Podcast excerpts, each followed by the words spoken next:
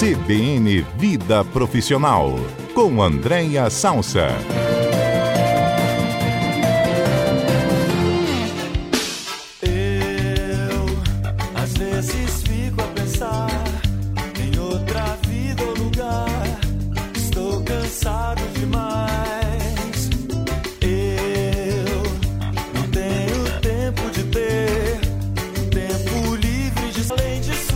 Andréa Salsa é mentora de líderes, professora da FGV, consultora de pessoas e gestão e nos propõe esse tema hoje.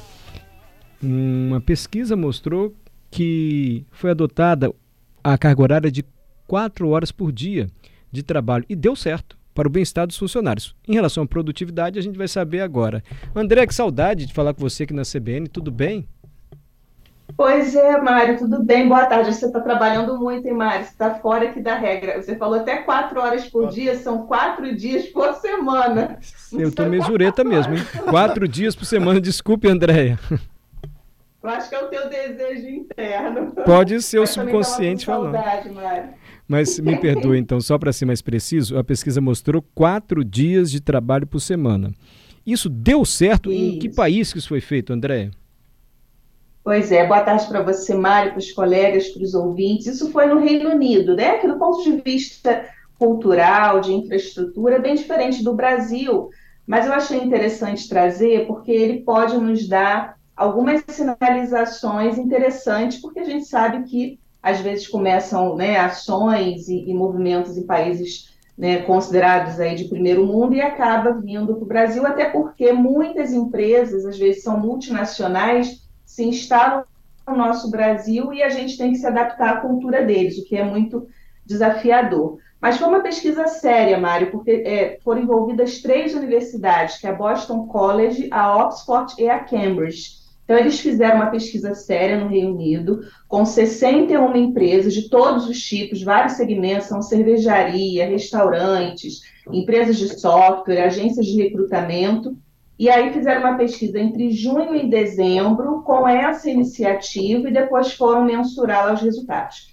Dessas 61 empresas, algumas, a maioria, disse que ia continuar com o esquema, pelo menos temporariamente, mas 18 delas viram tantos resultados que decidiram que a mudança seria permanente, tá? Então, eles é, trouxeram esse estudo, que é, é bacana porque uma das, das pesquisadoras, ela traz a, segun, a seguinte depoimento, que ela disse assim, não temos um controle firme sobre exatamente o que aconteceu com a produtividade, mas sabemos que em uma variedade de outras métricas, receita, rotatividade da força de trabalho, autorrelatos de produtividade, bem-estar dos funcionários e custos tiveram resultados muito bons. Então, a partir daí que provavelmente essas 18 empresas, enfim, entenderam que valeria a pena dar essas quatro, né, tirar um dia de trabalho. Mas tem muitos desafios associados, obviamente no Brasil, daqui a pouco a gente pode falar um pouquinho mais, mas até lá no Reino Unido, porque tem uma conta, e eu vi algumas participações muito interessantes dos ouvintes que eu estava ouvindo desde o início, que é, mas aí será que eu vou receber menos, né? E a pesquisa diz que não, que foram avaliados custos e benefícios de como queria reduzir a jornada, mas mantendo o pagamento integral. E, obviamente, Mário, é o que você falou, né? Quem é que paga essa conta? Porque tirar um dia dos cinco dias, a gente está falando aí de oito horas, e diluir entre os outros quatro dias, isso significa exatamente o quê? Aumento de talvez hora extra, e talvez não vale a pena para o empregador, porque ele vai ali ter que pagar o, o referente à hora extra.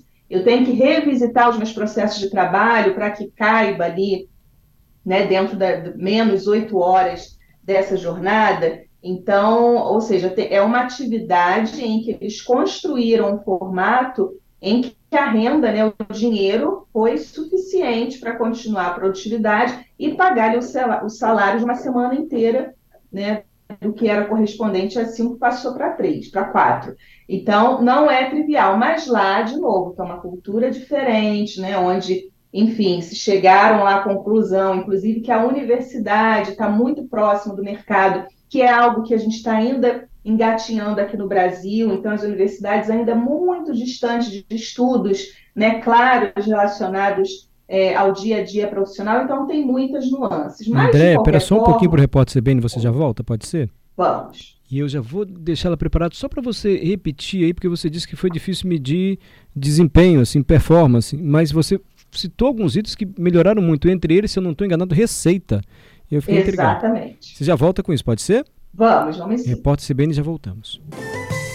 Eu volto a falar com a Andréa Salsa, ela já explicou um pouco como é foi realizada a pesquisa no Reino Unido, o número de empresas que participaram, sobre redução de um dia na carga de trabalho. Em vez de a pessoa trabalhar cinco dias ou seis por semana, trabalharia quatro.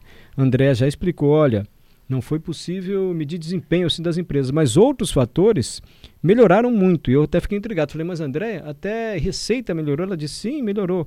E aí nós fomos interrompidos pelo repórter CBN, Andréia.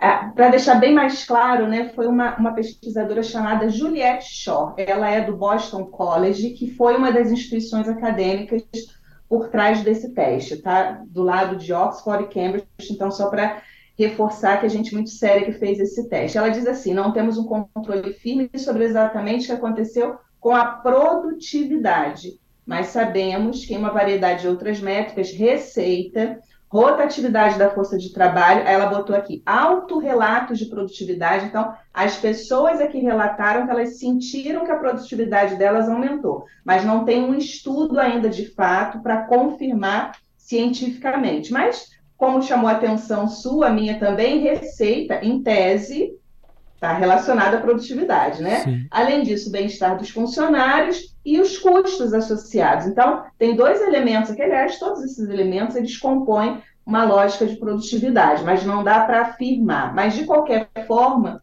foi tão positivo que 18 empresas do estudo decidiram que isso vai ser permanente. E aí, quando a gente traz isso para a realidade do Brasil, né, que aí o nosso ouvinte falou, nossa, será que aqui no Brasil funciona? Talvez até os empresários, nossa, não vem com essa ideia aqui para o Brasil, senão vai ser complicado equilibrar essa conta. Mas, de qualquer forma, é, sem dúvida alguma, né, são dois países muito é, diferentes e tem uma lógica de como diluir essas oito horas, né, nesse um dia, nos outros quatro. Mas tem uma, uma realidade, Mário, aí é dados de realidade no Brasil, que a gente já vem conversando muito nesse nosso quadro, de que a força de trabalho está se reposicionando, e essa perspectiva né, de que eu trabalho, né, é, vivo para trabalhar, eu vi até um relato de um ouvinte, né, falando, nossa, parece que está falando da minha vida. Isso cada vez mais as pessoas estão criando alternativas, questionando, encontrando locais de trabalho que as ajudem a ter um maior equilíbrio. E aí a gente vai lembrar de um tema que a gente tratou aqui na, no Vida Profissional, que foi a desistência silenciosa. E a desistência deste modelo padrão em que a gente tem uma carreira e todo o restante da nossa vida se trate de se enquadrar na nossa carreira.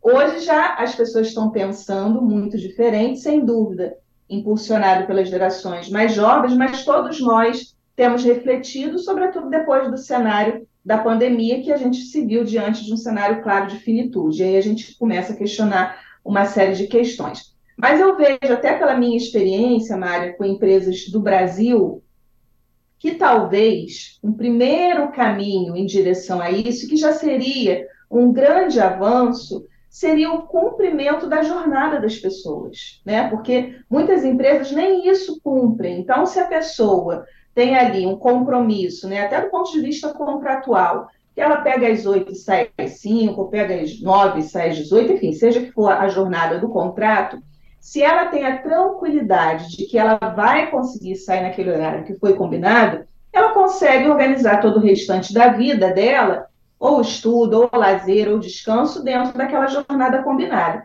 Só dela não ser interrompida após o horário de trabalho, nos finais de semana e feriados, acredite que a gente já está dando um grande passo para esse melhor equilíbrio. Porque hoje, né, é, já tem tantos é, atropelos da vida pessoal, né? É óbvio que a gente não está falando, Mária, até porque né, quem nos ouve aqui normalmente são pessoas adultas do mercado e sabem que às vezes uma hora ou outra aconteceu uma coisa mais é, uma crise ou aconteceu um projeto mais desafiador que ali uma hora ou outra a gente precisa acionar, mas isso ser rotina, como o nosso ouvinte trouxe, aí já é muito complexo, né? Se a gente não consegue nem esse básico, você imagina o que é diminuir um dia. Hoje eu diria que seria inviável na, na cultura brasileira, mas eu acho que para o empresário, para os líderes que estão sensíveis e reconhecendo que isso é um dado de realidade, é, alguma alternativa a gente precisa construir. Até porque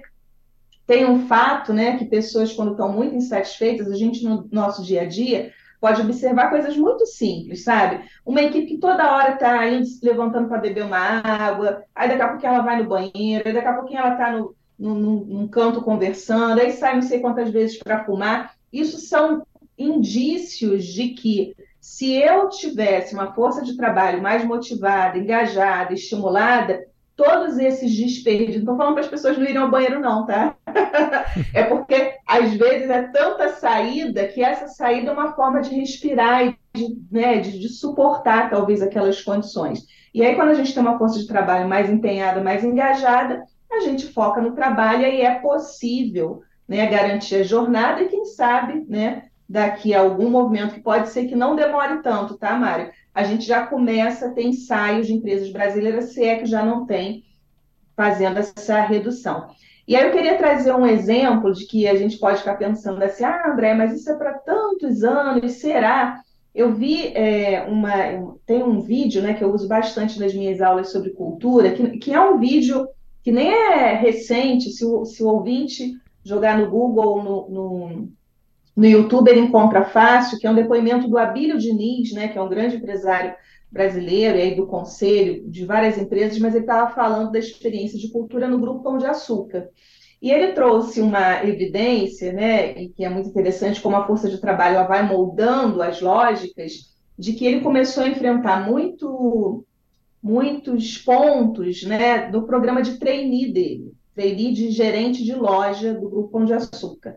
E historicamente, um gerente de loja, ele trabalhava todos os sábados, né? E as novas gerações, que eram os trainees, né, que estavam entrando ali para fazer aquele trabalho, para se tornar em algum momento um executivo da loja, eles começaram a não querer, né? Você imagina que é uma pessoa não ter nenhum sábado livre durante, enfim, o mês. E aí a jornada foi adaptada, e obviamente que o, que o Abílio, no discurso dele como empresário, está no papel dele mesmo, ele fez, falou isso, muito como se fosse uma coisa natural, mas a gente sabe que não é natural, é a força de trabalho que falou, olha, se trabalhar todos os sábados, eu não me interessa. E aí foi reduzindo, e hoje eles conseguiram chegar lá numa uma conta de chegada lá, né, que é, os trainees, eles trabalham uma, um sábado por mês, e todos os outros eles folgam. Com isso, eles conseguiram manter, engajar e reter né, os, os trainees. Então, eu entendo que a gente está indo para um lado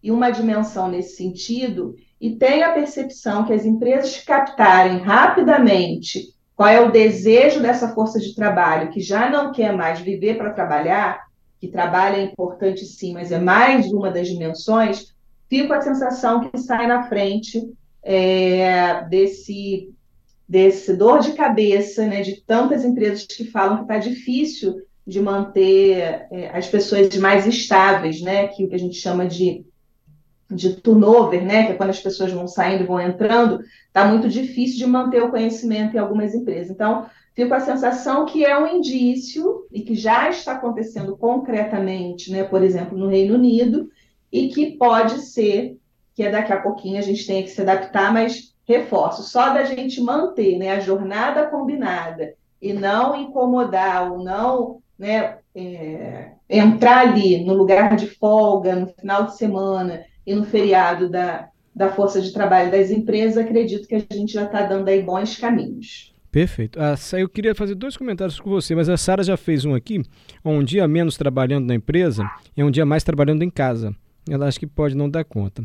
Você já de alguma maneira, respondeu o que eu vou lhe perguntar, mas eu quero abusar do seu empirismo mesmo, André, de forma empírica, pela sua experiência, assim, trabalhando em empresas grandes também. Você acha que dá conta, assim, se a gente suprimisse a ida ao banheiro, cafezinho, enfim, daria conta de fazer em quatro dias o que se faz em cinco, ou de fazer em cinco o que se faz em seis? É, eu entendo, Mário, que tem uma, uma lógica. Eu participei, salvo engano, na semana passada, de um evento muito interessante aqui no Espírito Santo, de um movimento, de um espaço que eu participo, chamado Hub de Gente. E a gente discutiu é, exatamente essas mudanças da força de trabalho. Teve uma mesa que eu fiz a, a mediação, que tinham é, três executivos, é, um da área de varejo, um da área de indústria, da indústria, um da área de cooperativa de crédito e um professor do doutorado da UFES, e a gente estava ali discutindo. É, e teve um debate muito interessante que a gente vai precisar é, repensar o próprio conceito de meta, porque é, o ser humano ele tem uma capacidade muito grande de entregar, de realizar. Né? Então, às vezes o empresariado deu ali uma determinada meta de X, e aí viu que a equipe entregou, e aí bota 2X. Então, é obviamente que na hora em que eu entendo que tem uma entrega a ser feita e eu vou reduzir, é uma questão de escolha, e é crença mesmo, né? Sobre o efeito positivo do que isso vai causar na sua própria força de trabalho. Se eu consigo entregar, se tem uma contrapartida, o ser humano ele tem essa capacidade de adaptação. Agora, a preocupação é na hora que eu reduzo e a força de trabalho dá conta, será que o empresariado vai fazer leitura assim, ah, tá vendo como era possível, então vamos voltar para os cinco. Eu acho que pode ser Entendi, um caminho, o, entendeu? É um risco, porque Obviamente tem uma necessidade, um desejo da própria força de trabalho, e eu acho que são tantos benefícios que as pessoas vão acabar encontrando, porque nós temos essa capacidade, é impressionante nossa capacidade de realização. Agora, o quanto eu faço isso por crença e por entender que as pessoas têm o direito de terem outras dimensões na vida, ou se eu estou indo para isso só focado na entrega, porque se eu for isso, a chance de eu voltar para cinco é grande, porque eu vou falar, tá vendo como vocês entregavam conseguiram entregar em quatro, imagina se eu voltar para mais um. E aí esse, esse rebote pode ser muito ruim, né? Mas eu acredito que sim, Mário, porque as pessoas vão ver muito valor agregado e vão se autorregular. Eu acredito muito na capacidade de autorregulação quando alguém vê o benefício né, em contrapartida de reduzir a jornada. Agora, como o empresariado vai interpretar isso, aí eu acho que está muito no, na intencionalidade do porquê que eu estou fazendo, e aí eu acho que os países como o Reino Unido, nesse sentido, sem dúvida alguma, estão muito mais maduros do que a gente. O André, a gente está se alongando aqui, mas estão em tantos comentários. O Giovanni, eu prefiro trabalhar de segunda a sexta com uma carga horária menor. Tenho mais tempo para estudar é. e me aperfeiçoar. Wagner, olha os mercados que abrem todos os dias. Funcionários revezando três, quatro dias. Assim como os funcionários de shopping por aí. Dá uma pensada nisso. não sei exatamente o que, ele quer propor, mas ele, olha, observe esse pessoal que trabalha direto assim em shopping, em mercados. Paulo César, se trabalhar menos, mais tempo para gastar. Se gastar, mais tempo que compensar. Aí tem que trabalhar mais, ele acha. Vai ficar um dia mais, vai acabar gastando, precisar de mais dinheiro. Wallace, sou empregado doméstico. Cuido das minhas coisas, da minha saúde e da minha mente. Sou muito abençoado, graças a Deus. Sempre acordo bem, não sei o que é estresse. Não sei o que é reclamar de falar de saúde. Não ganha um monte de dinheiro, mas tem uma boa qualidade de vida. Essa é a mensagem do Wallace que vai ao encontro do que André falou. Cada vez menos as pessoas encaram o trabalho como algo fundamental, assim para ser feliz, como trabalho, como se vivesse para trabalhar. Cada vez mais o trabalho é um elemento, sendo analisado assim como é que a gente vai viver, né, Andréia? E, Exatamente. E eu só queria falar um pouquinho com você sobre gestão de tempo. Você já comentou isso aqui uma vez? Mas eu lembro que eu lhe perguntei sobre uma colega que saiu daqui, foi trabalhar em São Paulo, cobrir férias, uhum. e deu o horário dela e ninguém embora lá na redação onde ela estava. Ela falou, meu Deus do céu, eu fui, já fiz. Mas se eu for embora vai pegar muito mal para mim, que o povo fica aqui, deu horário e fica. E me lembro de um executivo também, de uma empresa de telefonia. Ele, assim que ascendeu a um cargo maior na empresa de executivo, ele dizia que tinha um, um, um, par dele lá que era semelhante, assim, disputava as mesmas promoções. E esse colega dele executivo não ia embora nunca. E ele dava embora de embora, sete e meia e embora, oito horas. E o sujeito ficava lá, como se isso fosse um mérito. E ele avaliava da seguinte forma: gente, ele, ele não está trabalhando mais, ele está gerindo mal o tempo dele. É, só um comentário final seu sobre isso, André. A hora de ir embora, assim, porque muita gente tem essa dúvida no dia a dia. Ih, colega ficou até tarde, gente, não vai nem cobrar hora extra, tá aí eu vou embora. Se for mandar alguém embora, vai ser eu que estou indo embora no meu horário, enfim. Você acha que hoje os líderes, os chefes de equipe sabem avaliar bem isso? É. Eu não sei se todos sabem, Mário, mas é uma, uma realidade, é uma escolha, isso tem tudo a ver com cultura. Eu acho que a gente trouxe esse tema quando a gente falou sobre cultura. Mas quer ver uma coisa muito delicada que eu vou colocar aqui na mesa e que e é muita. muitas das vezes é realidade, às vezes as pessoas fazem muita hora extra, né, ou ficam procurando coisas além do que, do que se precisa. Às vezes, exatamente porque está tão desequilíbrio na sua vida e o, e o, trabalho ocupou toda a dimensão da vida daquele sujeito que às vezes ele não quer ir para casa.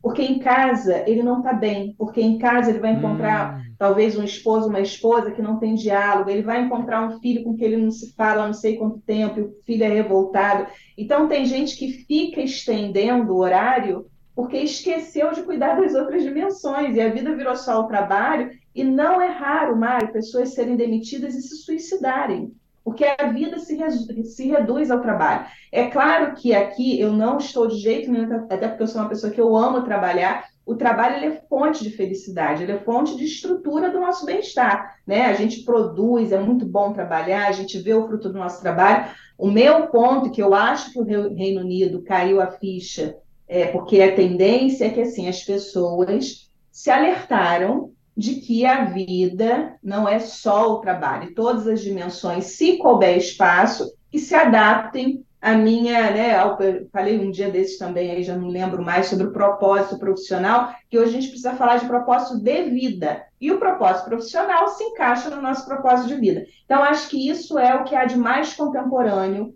que a gente não viveu, as gerações mais maduras, e as gerações mais maduras ainda estão em postos de liderança e não estão sabendo lidar com essa força de trabalho, mas uma boa dica que eu dou, Maria, é olha sua própria vida. Será que também não está na hora, né, de você rever? Porque quando a gente rever, fica mais fácil aceitar que o outro também está revendo. E aí todo mundo, né, num bem-estar, num ambiente onde eu possa, né, num ambiente saudável, e aí não sou eu que estou falando, são vários estudos que comprovam que naturalmente a gente tem uma melhor produtividade. Provavelmente esse deve ser o próximo passo de estudo do Reino Unido, até porque a margem foi muito pequena, né? eles fizeram a pesquisa de junho a dezembro, então devem ter outros desdobramentos. Mas não tenho dúvida que vai ser comprovado, porque é só a gente olhar para a nossa vida e ver quando a gente está feliz como a gente produz mais. Perfeito. André, obrigado por tudo, viu? Até pela paciência, que às vezes eu fujo completamente do tema e você dá um jeito de nos enquadrar aqui. Muito obrigado. Imagina, Mário, um prazer, um tema maravilhoso. Eu imagino que deve estar pipocando uma porção de mensagem Muita aí. Gente. Isso é muito bom. Ó, oh, Tiago, só para encerrar, vivi isso desde sempre em casa. Meu pai chega cedo no trabalho e vai embora tarde. Sai para os sai para os meus compromissos mais de uma hora antes. E aí ele vai contando. E aí da gente se não fizesse e aí da gente se não fizesse me o mesmo, entendeu? Sai sempre de casa, seguindo o exemplo do pai. Resultado: depois que saí de lá, Sempre exprimi meus compromissos para aproveitar o tempo ao máximo, ou seja, não deu certo. Ele conta experiência que ele, o pai chegava mais cedo, saía uhum. mais tarde, enfim, ele mudou. Eu falei, pai, isso para mim não dá certo não. Enfim, Andréia, obrigado, tá? Muito bom, até semana que vem.